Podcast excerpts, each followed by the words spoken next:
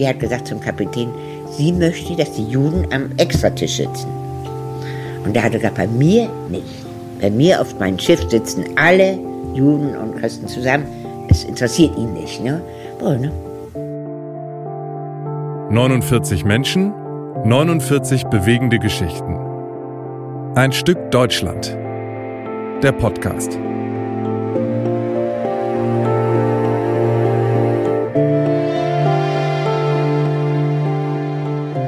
Moin Moin und herzlich willkommen zu Ein Stück Deutschland, unserem Podcast über Flucht und Vertreibung von Jüdinnen und Juden in der Nazizeit. Wir sind bei Folge 41. Moin Moin Corinna.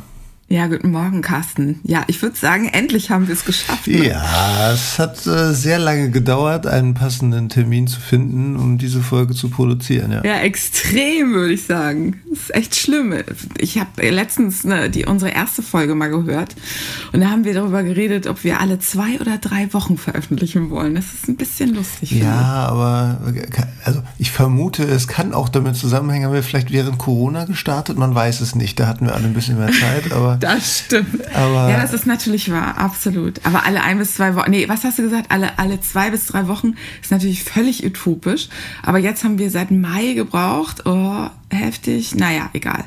Ja, es ist äh, viel zu tun und dann kam auch noch, kam auch noch die Sommerferien dazwischen und jetzt sind wir natürlich guter Dinge. Es sind ja schon mehrere Folgen jetzt vorbereitet, dass wir das ein bisschen fixer hinbekommen als genau. vorher. Bist du denn ja. erholt vom Urlaub zurückgekommen? Ja, ich bin erholt. Ich habe ganz viel gelesen, unter anderem auch ein Buch, das ich in dieser Folge passenderweise ähm, ja davon sprechen möchte. Es passt nämlich total gut zum Thema heute. Ja, Folge 41, wir kommen nachher dazu. Die zweite ausführliche Folge zu Edith Sichel. Es gibt da noch einiges zu erzählen. Und das tun wir in dieser Folge eben auch wieder zusammen mit Christina Igler. Ja, Christina Igler ist von der Hamburger Stolperstein-Initiative. Wir kennen sie ja hier schon. Und ähm, ihr habt ja noch so einiges herausgefunden, ne? Haben wir tatsächlich. Zur Erinnerung, zeitlich befinden wir uns irgendwann am Anfang des Jahres 1937. Edith ist jetzt neun Jahre alt und ihr erinnert euch vielleicht noch, ihr Vater ist arbeitslos. Nach dem sogenannten Judenboykott war er entlassen worden. Ich finde, wir sollten an dieser Stelle den Wortlaut des Entlassungszeugnisses unbedingt mal hören. Philipp Eggers, ein Kollege vom NDR, hat ihn für ein Stück Deutschland nämlich eingesprochen. Ja, wir sollten hier kurz erwähnen, dass noch weitere Kolleginnen vom NDR Dokumente aus Ediths Akte und der Akte ihres Vaters eingesprochen haben. Ihre Namen werden wir dann am Ende der Folge natürlich auch nennen. Jetzt hören wir also den Wortlaut des Entlassungszeugnisses. Hamburg, den 31.05.1933. Mönckebergstraße, Zeugnis. Herr Kurt Brauer war vom 14. Juli 1930 bis zum 31. Mai 1933 als Handelshilfsarbeiter in unserem Hause tätig. Und zwar verwandten wir ihn anfangs in der Expedition und später in der Dekoration. Herr Brauer war ein außerordentlich fleißiger Angestellter, der die ihm übertragenen Arbeiten sorgfältig und korrekt ausgeführt hat. Daher waren wir mit seinen Leistungen und seiner Führung jederzeit zufrieden. Bei dem heute erfolgten Austritt wünschen wir Herrn Brauer für die Zukunft alles Gute. Rudolf Karstadt AG, Hamburg, Mönckebergstraße, Personalleitung, Hamburg, den 17. Oktober 1934. Ja, das klingt ja erstmal ganz wertschätzend und anerkennend, würde ich sagen. Ja, klingt fast so, als hätte Ediths Vater von sich aus gekündigt. Wir wissen aber, Politik des Hauses war, alle jüdischen Angestellten müssen gehen. Und das hat massive Folgen für Ediths äh, Vater und aber auch für die ganze Familie. Ja, von einem Tag auf den anderen bleibt sein Gehalt aus. Damit hat er eine Familie mit vier Kindern ernährt. In der sogenannten Wiedergutmachungsakte aus dem Hamburger Staatsarchiv steht, dass Kurt Brauer zwischen 1935 und 1936 zwar zehn Monate lang eine sogenannte Krisenunterstützung bekommen hat. Das muss aber eine geringe Summe gewesen sein, also überhaupt kein Ersatz für den Lohn. Wir wissen ja aus der letzten Folge, Martha Brauer, also die Mutter von Edith, muss jetzt putzen gehen. Sie macht anderen den Haushalt, um die Familie über Wasser zu halten. Ja, und ihr erinnert euch vielleicht auch, Edith und ihre Geschwister gehen aus Angst vor antisemitischen Anfeindungen und Angriffen nicht mehr auf die Straße zum Spielen. Ja, das ist alles so krass. Die Situation ist also eigentlich Grund genug, um das Land zu verlassen. Mit unserem Wissen über die Shoah denken wir heute vielleicht, warum wandern die denn nicht aus? Ja, ich denke, wir müssen versuchen, dieses Wissen, das wir heute haben, auszuklammern. 1936, 37, also eben nach ein paar Jahren nach dieser ähm, Entlassung, ähm, ist ja auch die Shoah überhaupt noch gar nicht vorstellbar. Viele denken damals, ja, die Nazis würden sich nicht lange halten, der Spuk würde bald vorbeigehen und so. Ja, so haben die Brauers eben wahrscheinlich auch gedacht, würde ich denken. Ja, da braucht es einen Blick von außen, eine Warnung. Wir haben bei Familie Goldschmidt, also Ruth Goldschmidt, aus den Folgen 30 und 31 haben wir das ja auch schon gehört. Ihr erinnert euch vielleicht noch. Da sind es die Kunden und Freunde des Vaters im Ausland, die ihn immer wieder drängen. Die Familie solle so schnell wie möglich fliehen. Und die sind ja dann auch 1933 schon geflohen, also sehr früh. Und bei Familie Brauer gibt es jetzt auch diesen entscheidenden Impuls von außen. Und so hat es Edith 2004 erinnert. Wir haben uns zufällig gehalten können, weil es kam einmal ein, ein, ich weiß nicht, was er wollte. Es war auch ein, ein Nazi, muss er gewesen sein, mit einem Helm, so wie sie früher gegangen sind. Und mein Bruder hat gespielt, in Hamburg, ne, hat gespielt mit seinem Helm. Und meine Mutter konnte das lieben. No, das sein. Und er sagt, lassen Sie doch, sei doch, äh, zehn, zwölf Jahre war mein Bruder. Bueno, und da hat er gesagt, ich muss Ihnen etwas sagen. Aber Sie, um Gottes Willen sagen Sie nicht, dass ich Ihnen das gesagt habe. Aber gehen Sie aus Deutschland raus, gehen Sie aus Deutschland raus, weil es wird sehr schwer für euch werden, hier für die Juden. Besser heute als morgen, hat er gesagt. Ich will Ihnen das sagen, weil es tut mir so leid, so eine schöne Familie, hat er gesagt. Und es tut mir irgendwie leid und ich möchte das verschwinden, also rausfahren, äh, äh, auswandern.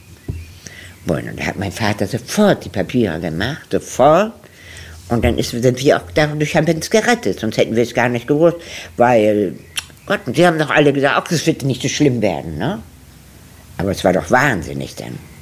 Sie, sie, schrecklich. Aber das haben wir nicht, mehr, no, das haben wir Gott sei Dank nicht erlebt.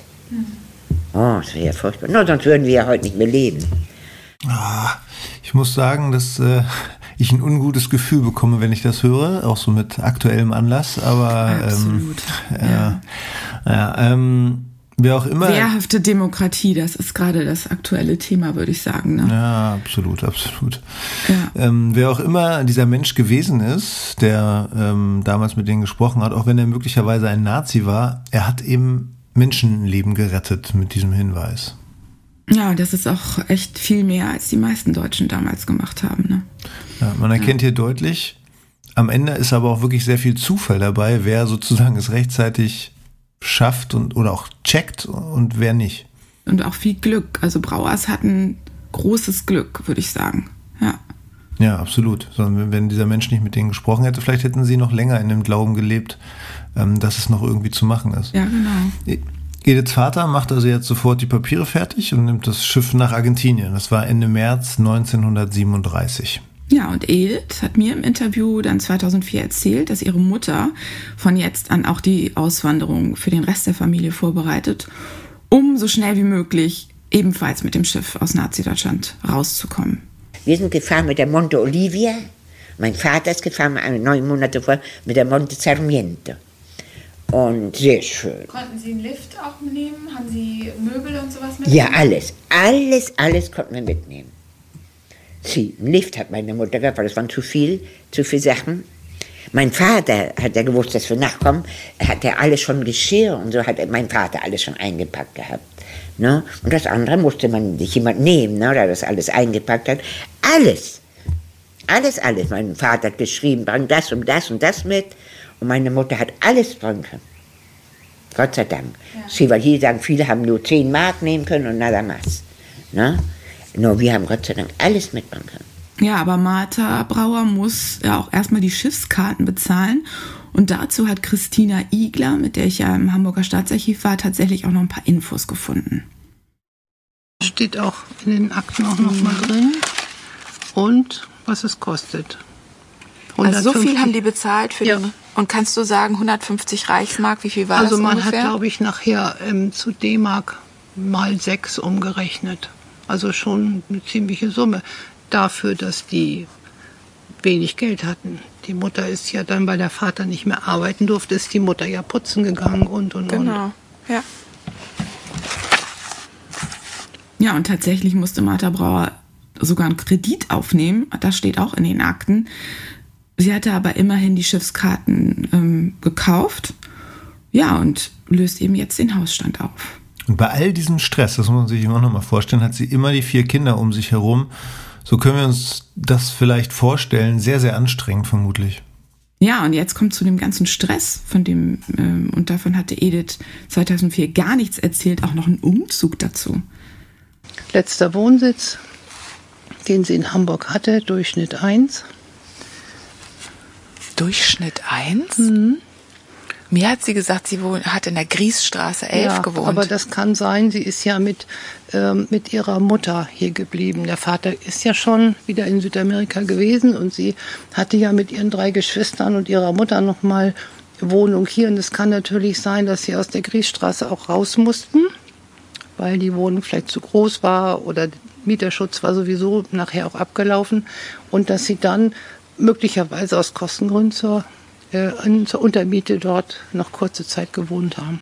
Ja. Habt ihr herausgefunden, warum sie umgezogen sind?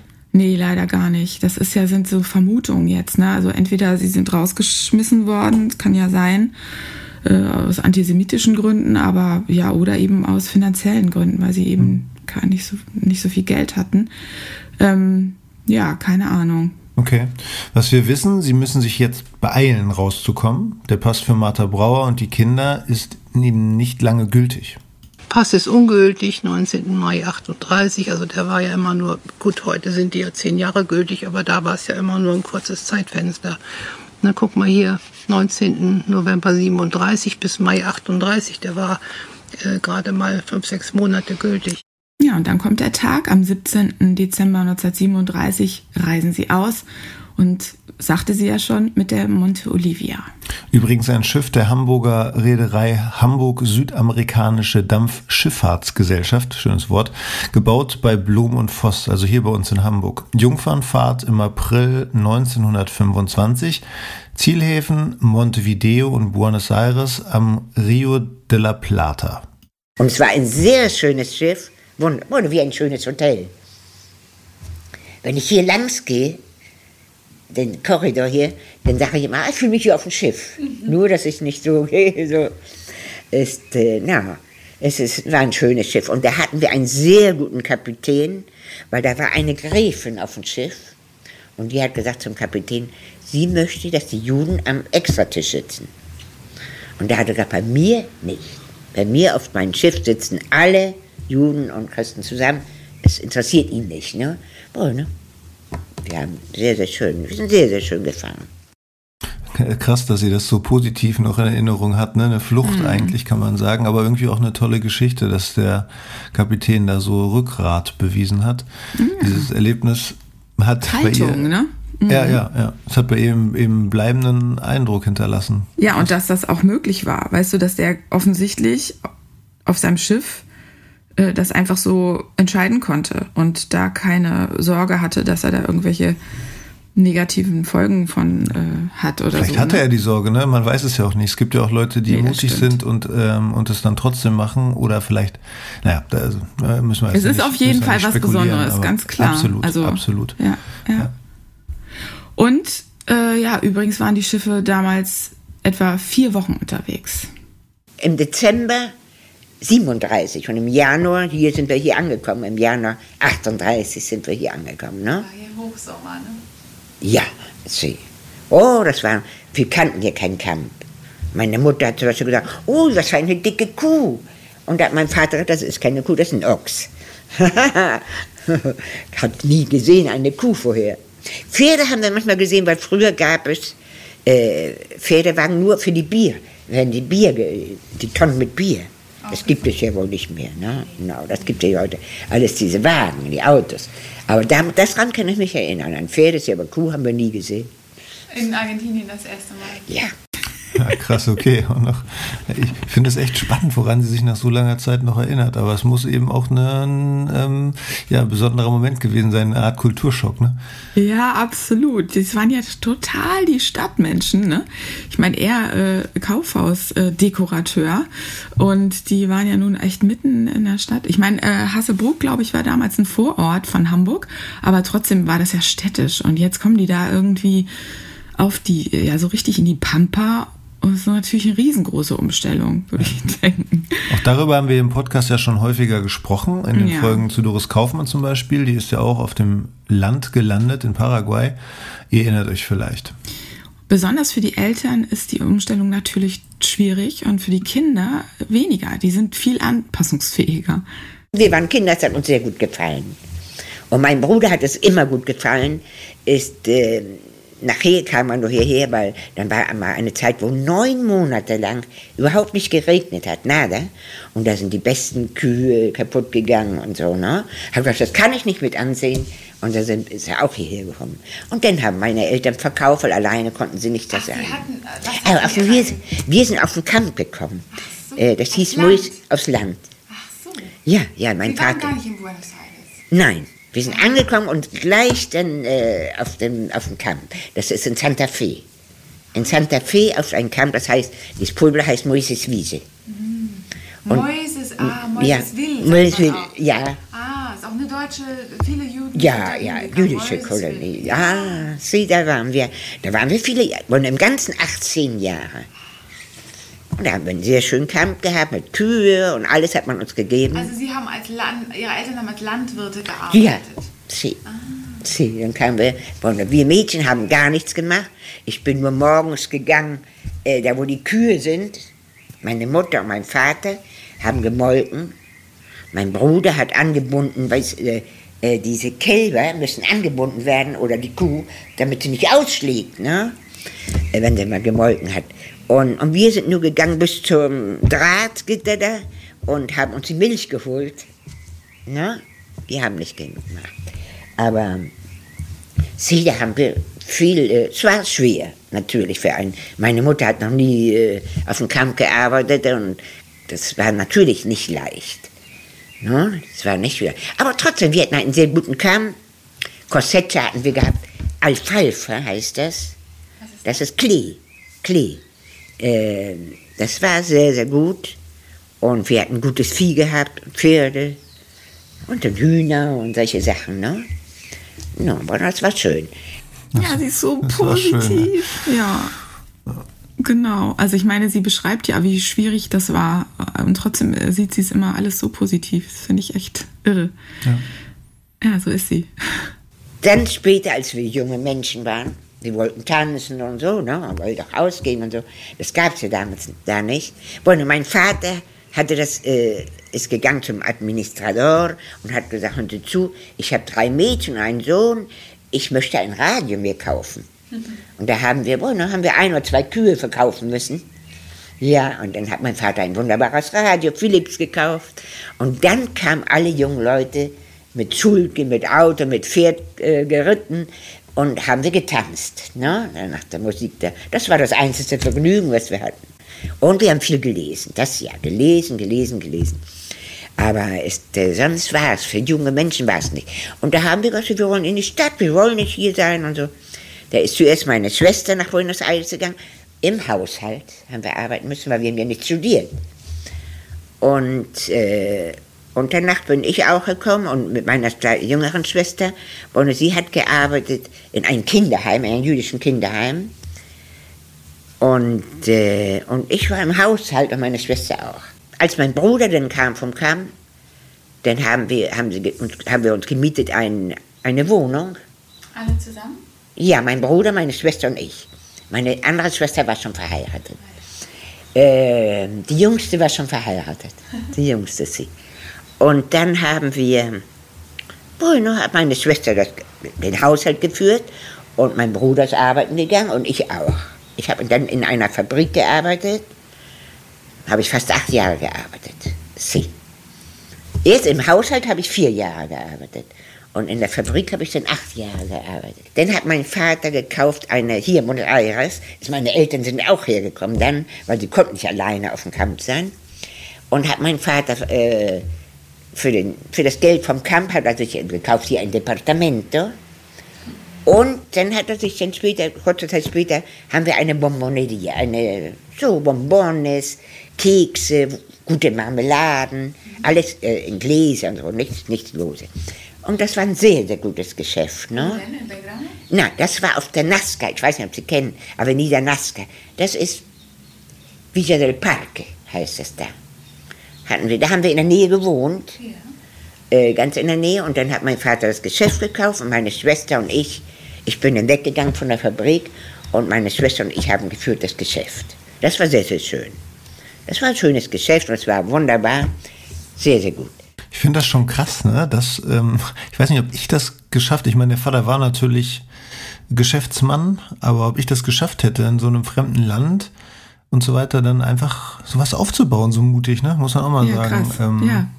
ja, das stimmt. Hut ab. Ja, ja, also ich finde aber auch irre. Also ich meine, du hast ja gehört, sie hat in der Fabrik gearbeitet wir haben, der, sie, wir haben jetzt gerade so einen Schnelldurchlauf durch ihr, durch ihr ja. jugendlichen Leben gehört. Ne? Sie ist eine junge Frau jetzt. Sie hat irgendwie, äh, über die Schule hat sie ja jetzt so gar nichts erzählt, da erfahren wir aber noch was drüber. Und, und man merkt, die kommen da eigentlich auf dem Land nicht so richtig klar. Das muss sich ändern. Die Kinder werden schon mal Richtung Hauptstadt geschickt, weil alle wollten ja in die Hauptstadt. Ne? Das haben wir ja auch schon öfter gehört. Und jetzt ähm, machen die das irgendwie so, wie es so gerade geht. Sie haben eben ein bisschen Geld, dadurch, dass er die Landwirtschaft da verkauft hat. Und ähm, offensichtlich konnten sie da doch also mindestens so viel Geld machen, dass sie da diese Bomboneria starten konnten. Aber die Mädchen müssen da eben arbeiten, weil, ähm, weil sie das Geld brauchen. Ne? Also wir befinden uns ja jetzt in den späten 50er Jahren schon.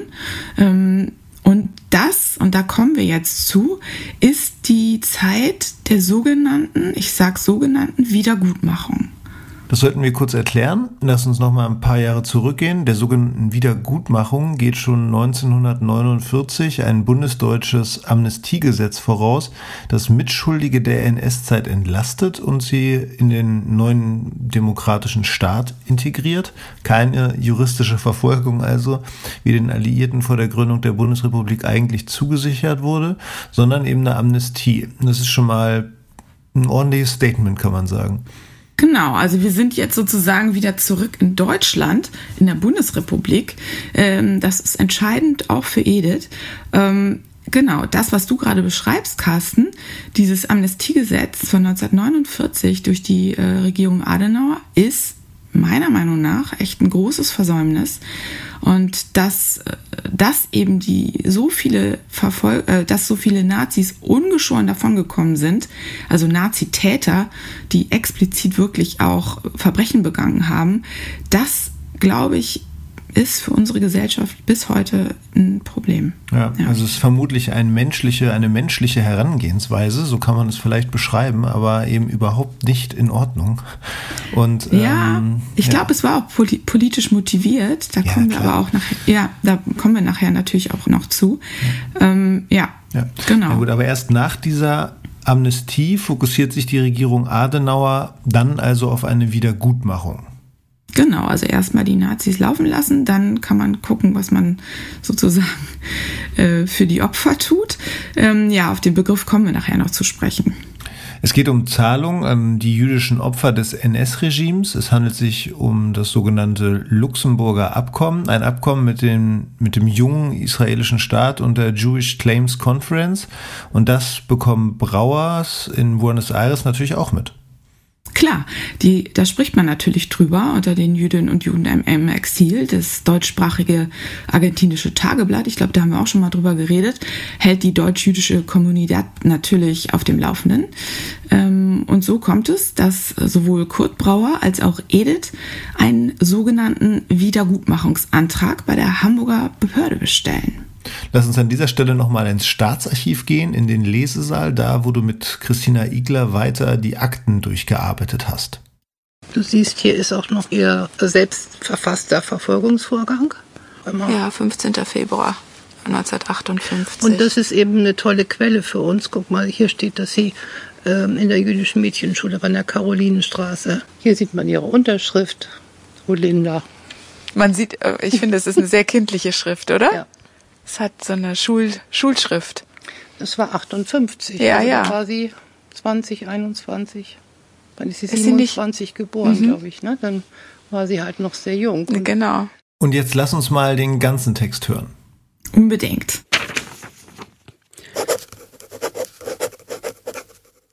Buenos Aires, den 15. Februar 1958. Verfolgungsvorgang. Ich, die unterzeichnete Edith Olinda Brauer in Buenos Aires, General Tresero Nuevo Uno wohnhaft, bin am 12. Oktober 1927 in Sao Paulo, Brasilien geboren.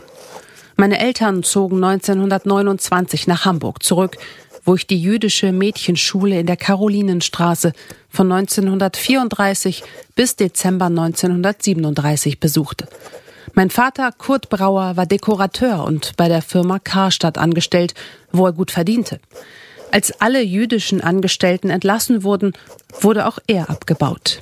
Aus diesem Grunde sah er sich gezwungen, Anfang 1937 nach Argentinien auszuwandern. Ich selbst folgte mit meiner Mutter und meinen Geschwistern am 17. Dezember 1937. Da wir ohne Hilfsmittel auswanderten, kamen wir auf eine jüdische Siedlung ins Innere des Landes, wo ich nur noch drei Jahre eine Dorfschule besuchte, die nur drei Klassen hatte.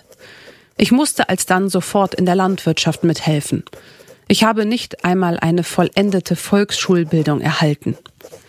Im Jahr 1948 siedelte ich nach Buenos Aires über, wo ich als Fabrikarbeiterin arbeiten musste. In Deutschland hatte ich unter normalen Verhältnissen einen Beruf, wahrscheinlich Schneiderin oder Modistin, ordnungsmäßig erlernt. Mein Vater war in der Lage, mir eine gute Ausbildung zuteilwerden zu lassen. Durch die Judenverfolgung in Deutschland bin ich somit infolge der zwangsmäßigen Auswanderung von meiner Schul- und Berufsausbildung ausgeschlossen worden.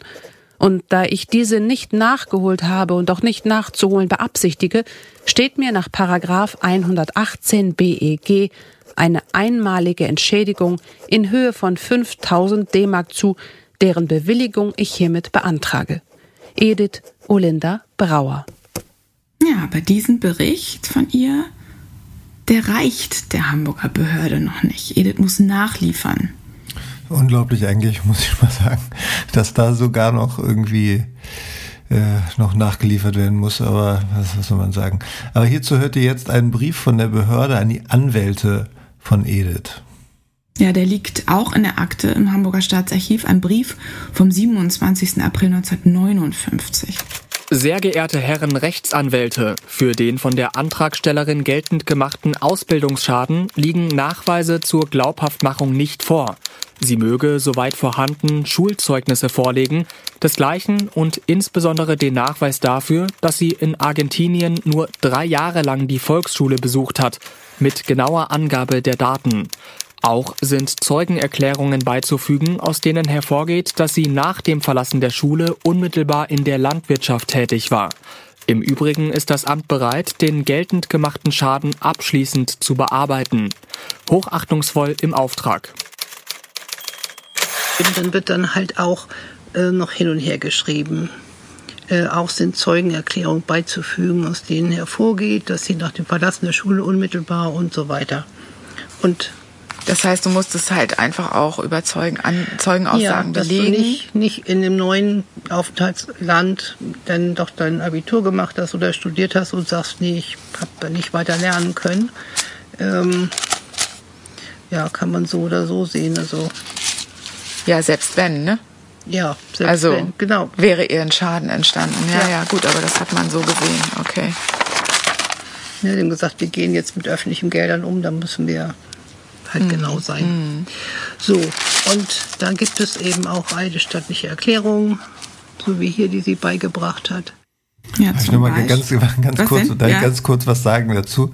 Also ja, unbedingt. Bei da muss dann ordentlich umgegangen werden, ne? Mit dem, mit dem Absolut, Geld, mit da, da fühlt man, da, dann da spürt man die deutsche Bürokratie, der, ne? Genau, da kommt ja, der Allmann, ja. kam der Ordnungsgemäß.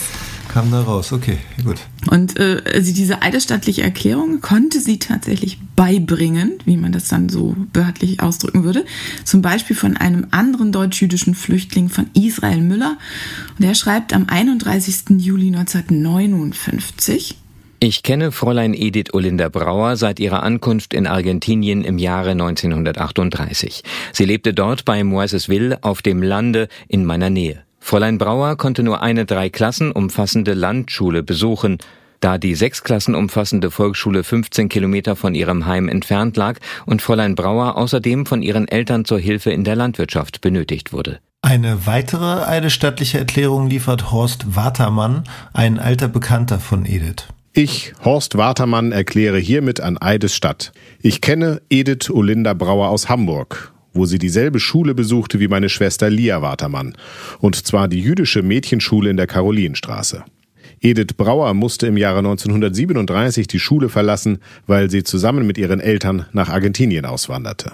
Donnerstag, den 20. August 1959. Horst Watermann. Ja, nur damit wir uns das irgendwie nochmal klar machen.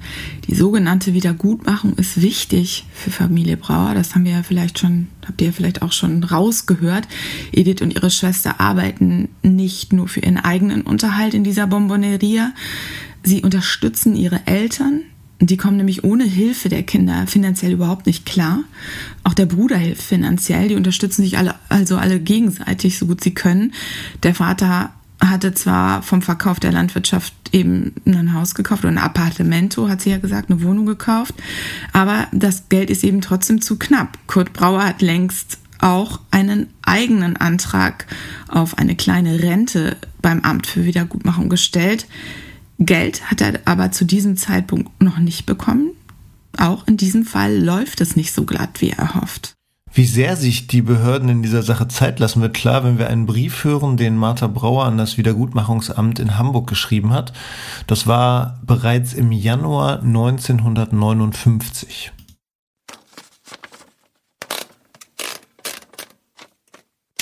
Sehr geehrter Herr Kohn, verzeihen Sie, dass ich Sie mit diesem Brief belästige. Ich habe zu Ihnen Vertrauen und bitte Sie mir zu helfen.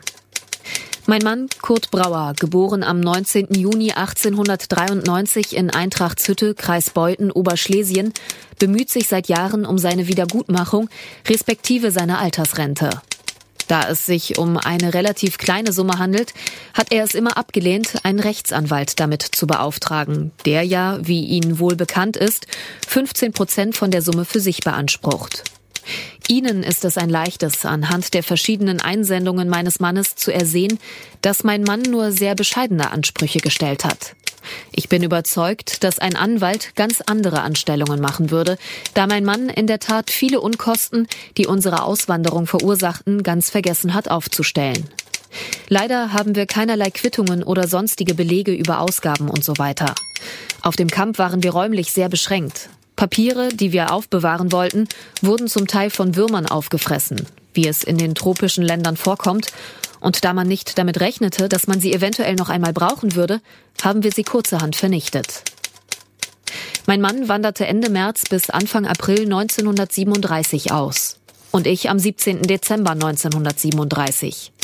Ich brauchte damals viereinhalb Passagen, das heißt die Kinder im Alter von 13, 11, 10 und 8 Jahren. Ich weiß nicht mehr, wie viel Geld das ausmachte. Außerdem hatte ich auch noch Gepäck. Ich weiß nur, dass ich, um dieses Geld aufzubringen, eine Hypothek, die auf den Namen meiner Mutter Rahel Philipp, geborene Levinsohn, oder auf den Namen meines Vaters Philipp S. Philipp lautete, 1000 Mark von Herrn Karl Stenzel, Wandsbek, Hamburger Straße ausgezahlt bekam. Dieses lässt sich leicht prüfen, denn die Hypothek wurde im Wandsbeker Rathaus Königsstraße gelöscht. Wir haben so viele schwere Jahre hinter uns und so viel Leid erlebt, dass eine Wiedergutmachung nur recht am Platz wäre. Ich bitte Sie darum, herzlich, die Angelegenheit meines Mannes in die rechten Wege zu leiten oder, wenn es Ihnen nicht möglich ist, das schnellstens mitteilen zu wollen, da wir dann wohl oder übel einen Anwalt mit der Sache beauftragen müssen. Tausend Dank und grüßend Martha Brauer, geborene Philipp. Im September 1959 legt Kurt Brauer dann noch mal nach. Buenos Aires, den 1. September 1959. An das Amt für Wiedergutmachung Hamburg. Herrn Dr. Westheimer, mit der Bitte überreicht meinen seit 1955 laufenden Antrag aus nachfolgenden Gründen der endgültigen Erledigung zuzuführen. Ich habe das 66. Lebensjahr überschritten und lebe mit Frau und zwei unverheirateten Töchtern, die ein kleines Schokoladengeschäft betreiben, zusammen. Durch die augenblickliche Inflation und die außergewöhnliche Verteuerung der Lebenshaltung im Lande ist es ihnen unmöglich geworden, das Geschäft zu halten, sodass wir in große Not geraten werden, wenn nicht bald meine Wiedergutmachung respektive Renteangelegenheit erledigt wird. Beide Töchter im Alter von 32 und 35 Jahren sind verlobt und sehen keine Möglichkeit zu heiraten, solange sie für uns sorgen müssen. Von der deutschen Botschaft in Buenos Aires habe ich Anfang des Jahres die letzte Benachrichtigung erhalten, dass ich eine Rente in Höhe von 420 D-Mark und 5 Pfennig erhalten werde. Seitdem bin ich ohne jede Nachricht. Ich bitte Sie daher vielmals, meine Angelegenheit zum endgültigen Abschluss zu bringen. In Erwartung eines baldigen Bescheides zeichne ich hochachtungsvoll Kurt Brauer. Ist echt mega beschämend, dass er so bitten muss, aber wir haben uns ja, äh, Corinna, beide schon mit irgendwie, mit so Aufarbeitung von solchen Verbrechen ja eigentlich auch mal beschäftigt bei, ja. bei unseren Jobs sozusagen. Und es häufig, wundert nicht, ne? Es wundert erstens so nicht und zweitens ja. ist es für viele dieser Menschen dann immer so die Tat nach der Tat, ne? Also dass sie ja. nochmal sich damit, also so, dass sie so bitten müssen und dass sie ja, so ankriechen genau. müssen, das macht es nochmal deutlich noch mal schlimmer, ne? Das ist und ich finde diese Dokumente, also jetzt der Brief von Martha und jetzt dieser Brief von dem Kurt, macht auch die Situation nochmal deutlicher, weil Edith als Kind das ja alles so ein bisschen lockerer erlebt hat oder anders erlebt hat. Die Eltern beschreiben, finde ich, diese Not, in der die waren, nochmal sehr detailliert und ich finde und dann und dass sie dann eben so bitten, dass sie dann so, ich meine, wann hat er angefangen? 55. Wir sind jetzt Ende 50. Jahrelang dauert dieses Verfahren. Und das ist auch so krass, finde ich. Ne?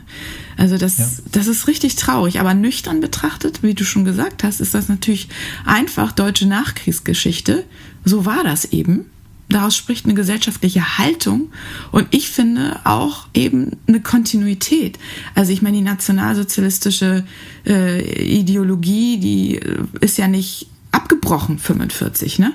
Also das, da, das würden, würden viele gerne behaupten. Ja, genau. Und da ist ja, und wenn man, wenn man dann betrachtet, diese sogenannte Wiedergutmachung, ähm, äh, dass, dass man sich dann plötzlich so gut fühlte, weil man dann äh, Geld an, an, an äh, jüdische Opfer bezahlt hat, äh, letztlich aber trotzdem so ewig gebraucht hat, bis man das überhaupt, also diese kleine Minisumme, muss man ja dazu sagen. Ne?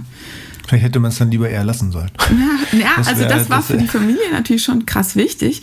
Und ähm, Edith soll ja auch irgendwie eine, so ein Batzengeld bekommen. Das ist für die natürlich, auch wenn man das eigentlich dem Schaden nicht, also wenn das dem Schaden nicht wirklich gerecht wird. Edith hat schließlich keine Ausbildung gemacht. Ne? Die ist ja komplett ohne Ausbildung geblieben und sogar ohne Schulbildung, wenn man ganz ehrlich ist. Und äh, das wird dem natürlich nicht gerecht, aber trotzdem ist die Summe natürlich krass wichtig. Ne? Ja. Ja, klar. Aber ehrlich gesagt, der Begriff Wiedergutmachung ist natürlich also schwierig oder eigentlich lächerlich. Absolut problematisch, das finde ich nämlich auch. Also der, der, der stimmt auch einfach nicht. Ne? Der Begriff ist irgendwie entlarvend, finde ich. Er spiegelt die Absicht der jungen Bundesrepublik wider, die hinter dem Abkommen steckt. Nämlich, dass die Deutschen ihre Schuld damit loswerden wollen. Ist der Versuch, ein Verbrechen, wie eben die massenhafte Entrechtung, Enteignung, Vertreibung und Ermordung ja, wieder gut zu machen mit, mit Geld. Das ist äh, ja ein, ein, ein jämmerlicher Versuch. Ja, und jetzt komme ich zu dem Buch auch, was ich im, passenderweise eben gerade im Urlaub gelesen habe. Und ich würde sagen, deswegen ist es vielleicht ganz gut, dass wir so lange gebraucht haben, diese Folge äh, zu äh, produzieren, weil ich euch jetzt davon erzählen kann. Also das Buch heißt Versöhnungstheater. Das ist von Max Czolek. Und gerade zu dem Thema der Wiedergutmachung ist es auch extrem lesenswert, finde ich. Max Czolek teilt darin die westdeutsche Erinnerungskultur in drei Phasen auf. Äh, die Phase, in der wir uns heute befinden, nennt er eben Versöhnungstheater, so wie der Titel des Buches dann eben auch heißt. Damit bezeichnet er das stark ausgeprägte Bedürfnis der deutschen Mehrheitsgesellschaft nach einer Versöhnung mit Jüdinnen und Juden. Ja. Das ist in der Tat sehr ausgeprägt. Dabei geht es, äh, geht, dabei geht Versöhnung ja nur wenn das Gegenüber sie anbietet. Und das ist sch schwierig bei sechs Millionen ermordeten Jüdinnen und Juden. Ganz genau, ja, absolut.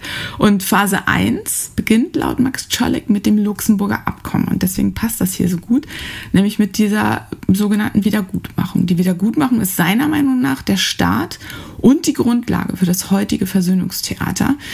Phase 2 spare ich jetzt hier mal aus, das führt zu weit.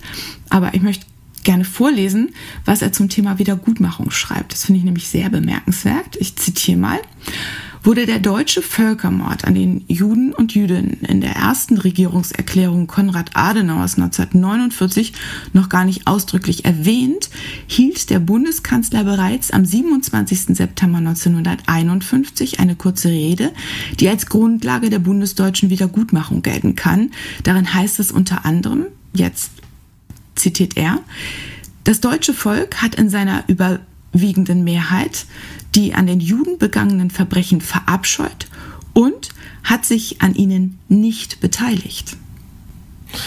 Wie krass. Das ist eine dreiste Behauptung, würde ich sagen, oder einfach ein Wunschdenken. Ja, zumindest wissen wir heute, das stimmt nicht. Das ist heute natürlich mehrfach wissenschaftlich widerlegt, aber darauf baut äh, ja, unsere, also unsere Erinnerungs Erinnerungskultur auf. Es ist natürlich ein, ein schwieriges Fundament. Absolut. Daraus ließ sich, ließe sich auch erklären, schreibt Czolek, warum Adenauer kurz nach der Regierungserklärung durch das Amnestiegesetz die meisten kleinen Nazis per Dekret entlastete und auch die großen Fische, ich sag jetzt mal Fische, eher äh, keine Strafverfolgung zu befürchten hatten. Es sei also nicht um eine gesellschaftliche und juristische Aufarbeitung gegangen, sondern darum, durch symbolhafte Handlungen die Bundesrepublik wieder in die Weltgemeinschaft zurückzuführen. Also das ist ja auch das, was ich vorhin sagte, dass es eher eine politische Absicht dahinter steckt, als wirklich ähm, ja das Bedürfnis den Menschen zu helfen. Ne? Also abgesehen davon, dass die meisten ja ermordet worden waren. Also äh, ich meine, erst, erst reißt sich Nazi-Deutschland irgendwie deren ganze, äh, deren Firmen, deren Geld, deren Besitztümer unter den Nagel und dann kommen die mit dieser, ähm, mit dieser ja, Wiedergutmachung um die Ecke. Naja. Ja, Mittel zum Zweck. Genau. Würde ich sagen, ja. Genau. Ähm, ja, und nicht nur diese Passage ist lesenswert. Also, nochmal mm, meine Leseempfehlung. Versöhnungstheater von Max Czolek. Czolek, ich würde sagen, das öffnet echt die Augen. Es ist ein tolles, kurzes Buch, liest sich schnell und ist sehr, sehr lehrreich, finde ich. Ein Link zum Buch packen wir euch natürlich in die Show Notes. Ja, und noch was. Ich möchte, und das ist auch irgendwie Zufall, dass ich das jetzt gerade, oder was heißt Zufall? Wahrscheinlich wähle ich die Dinge ja so aus, wie sie, wie sie mich interessieren. Aber ich habe auch im Urlaub jetzt gerade ähm, eine Podcast-Folge zum Thema äh, Wiedergutmachung gehört. Und zwar ein ARD-Podcast, Alles Geschichte von Bayern 2. Ja, auch mit äh, guten Hintergrundinfos und auch noch Originaltönen von Adenauer packen wir euch natürlich auch in die Show Notes. Ja, danke, Carsten. Machst du das dann hoffentlich, ne? Ja, ja, genau. ähm, und ob Edith und Kurt Brauer Erfolg mit ihren Anträgen haben, ob sie Wiedergutmachung bekommen oder nicht, das erfahrt ihr dann in der nächsten und letzten Folge zu Edith Sichel. Ja, wir müssen nämlich unbedingt noch eine Folge machen. Wir haben echt noch zu viel Material und Töne für euch. Deswegen haben wir beschlossen, nochmal zu splitten, noch eine dritte Folge zu machen.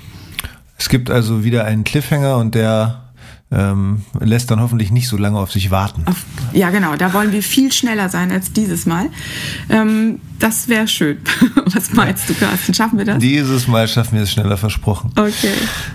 So, liebe Hörerinnen und Hörer, das war Folge 41 unseres Podcastes. Dieses Mal mit Unterstützung von ganz vielen KollegInnen, die wir hier jetzt noch nennen wollen. Ja, das waren Eva Diedrich, Hanna Böhme, Philipp Eggers, Johannes Trapp. Benedikt Stubendorf, Jelto Ringener und Oliver Kring.